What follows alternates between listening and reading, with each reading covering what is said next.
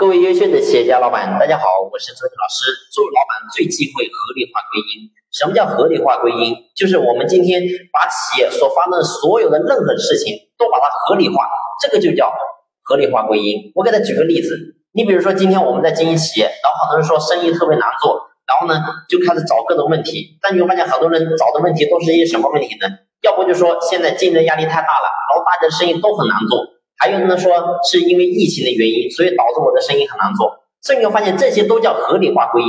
表面看起来你的答案确实很合理，也没有错，因为这些事情确实发生了。但是呢，我想告诉你的是，如果说我们今天经营企业，你是抱着这个心态去做，你总觉得你现在企业做不好，是因为整个市场不好，是因为竞争压力大，是因为疫情的原因，那请问你怎么可能做好呢？所以。同样的这些问题，其实不是说针对你一个人发生。比如说今天你比如说面对疫情的问题，不是说疫情只发生在我们家，是整个全世界大家都在共同的面临这个问题。所以你你难道把企业经营不好归结是这个问问题吗？所以你会发现，如果当你把问题是归结是这个原因的话，你的企业永远不可能有进步，永远不可能有成长。所以包括说你会发现很多人说，哎呦，我的员工走了，我的员工离职了，是因为什么？是因为这个员工的问题，是因为这个员工不识好歹。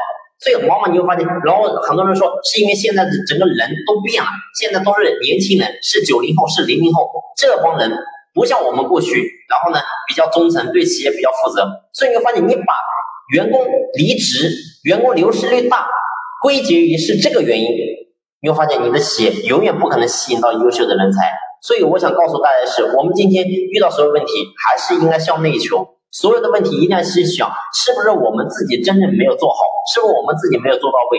而只有这样，你会发现我们的企业才能够真正有出路，我们自己才能够真正得到成长。好了，今天我的分享就先聊到这里，感谢您的用心聆听，谢谢。